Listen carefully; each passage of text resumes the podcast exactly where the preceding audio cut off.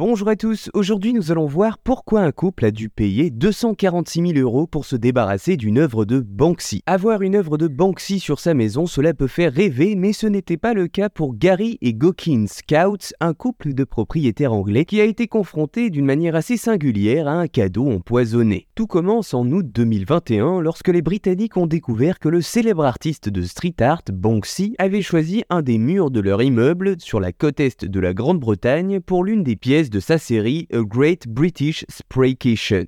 Sur ce grand mur de briques peint en blanc, un goéland géant aux ailes déployées était représenté sur le point de se saisir d'une véritable benne à ordures avec son bec. Cela semblait être une opportunité, la propriété du couple prenait de la valeur en étant associée à un artiste célèbre. Tout allait bien, et cependant, le conseil municipal de Lowestoft, la ville dans laquelle habitait le couple, leur a annoncé qu'ils devraient payer 49 000 euros par an pour participer à la protection et à l'entretien de l'œuvre, devenue un véritable atout touristique pour la ville. C'est ainsi que le couple est passé d'un rêve éveillé à un cauchemar. L'oiseau de 6 mètres de haut était devenu une véritable source de nuisance pour la famille la fresque attirait constamment des foules, subissait des tentatives de vol et de vandalisme, obligeant même le couple à embaucher un gardien pour la surveiller. Gary Coutts, le mari, a déclaré au Daily Mail Les choses ont commencé à devenir très stressantes. Je ne suis pas sûr que Banksy se rende compte des conséquences engendrées pour les propriétaires. Finalement, le couple a opté pour une solution radicale. Ils ont loué une grue de 13 mètres de haut pour enlever tout le pan de mur qui pesait 22,7 tonnes. Cette opération titanesque leur a coûté 246